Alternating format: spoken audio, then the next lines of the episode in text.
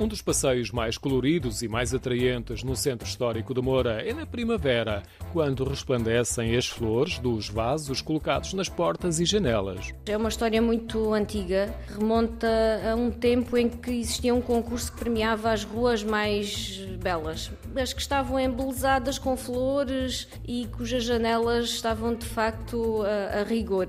Mais recentemente, essa, essa tradição foi retomada e os habitantes, em especial de determinadas zonas da cidade, acabaram por hum, agarrar eles próprios esta iniciativa. Marisa Bacalhau é técnica superior de História da Câmara de Moura. Ela refere-se a cerca de uma dezena de ruas, quase todas com as casas caiadas de branco. O colorido das flores sobressai nas paredes e nos vasos.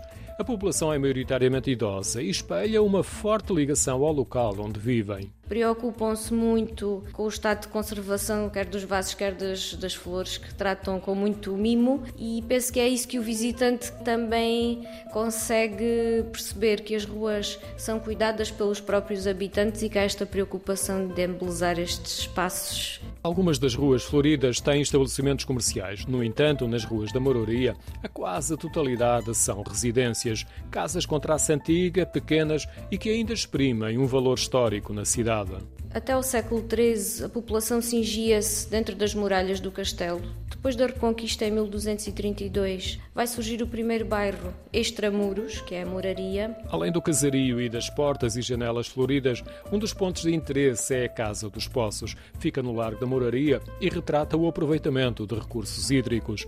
A tradição das ruas e janelas floridas remonta a julho de 1954, quando se realizou o primeiro concurso que premiava, com 500 escudos, a rua melhor florida. O concurso realizou-se até 1973. Nos últimos anos, o município incentiva, com um desconto no consumo de água, o cuidado com as flores pelos residentes e comerciantes nas ruas selecionadas.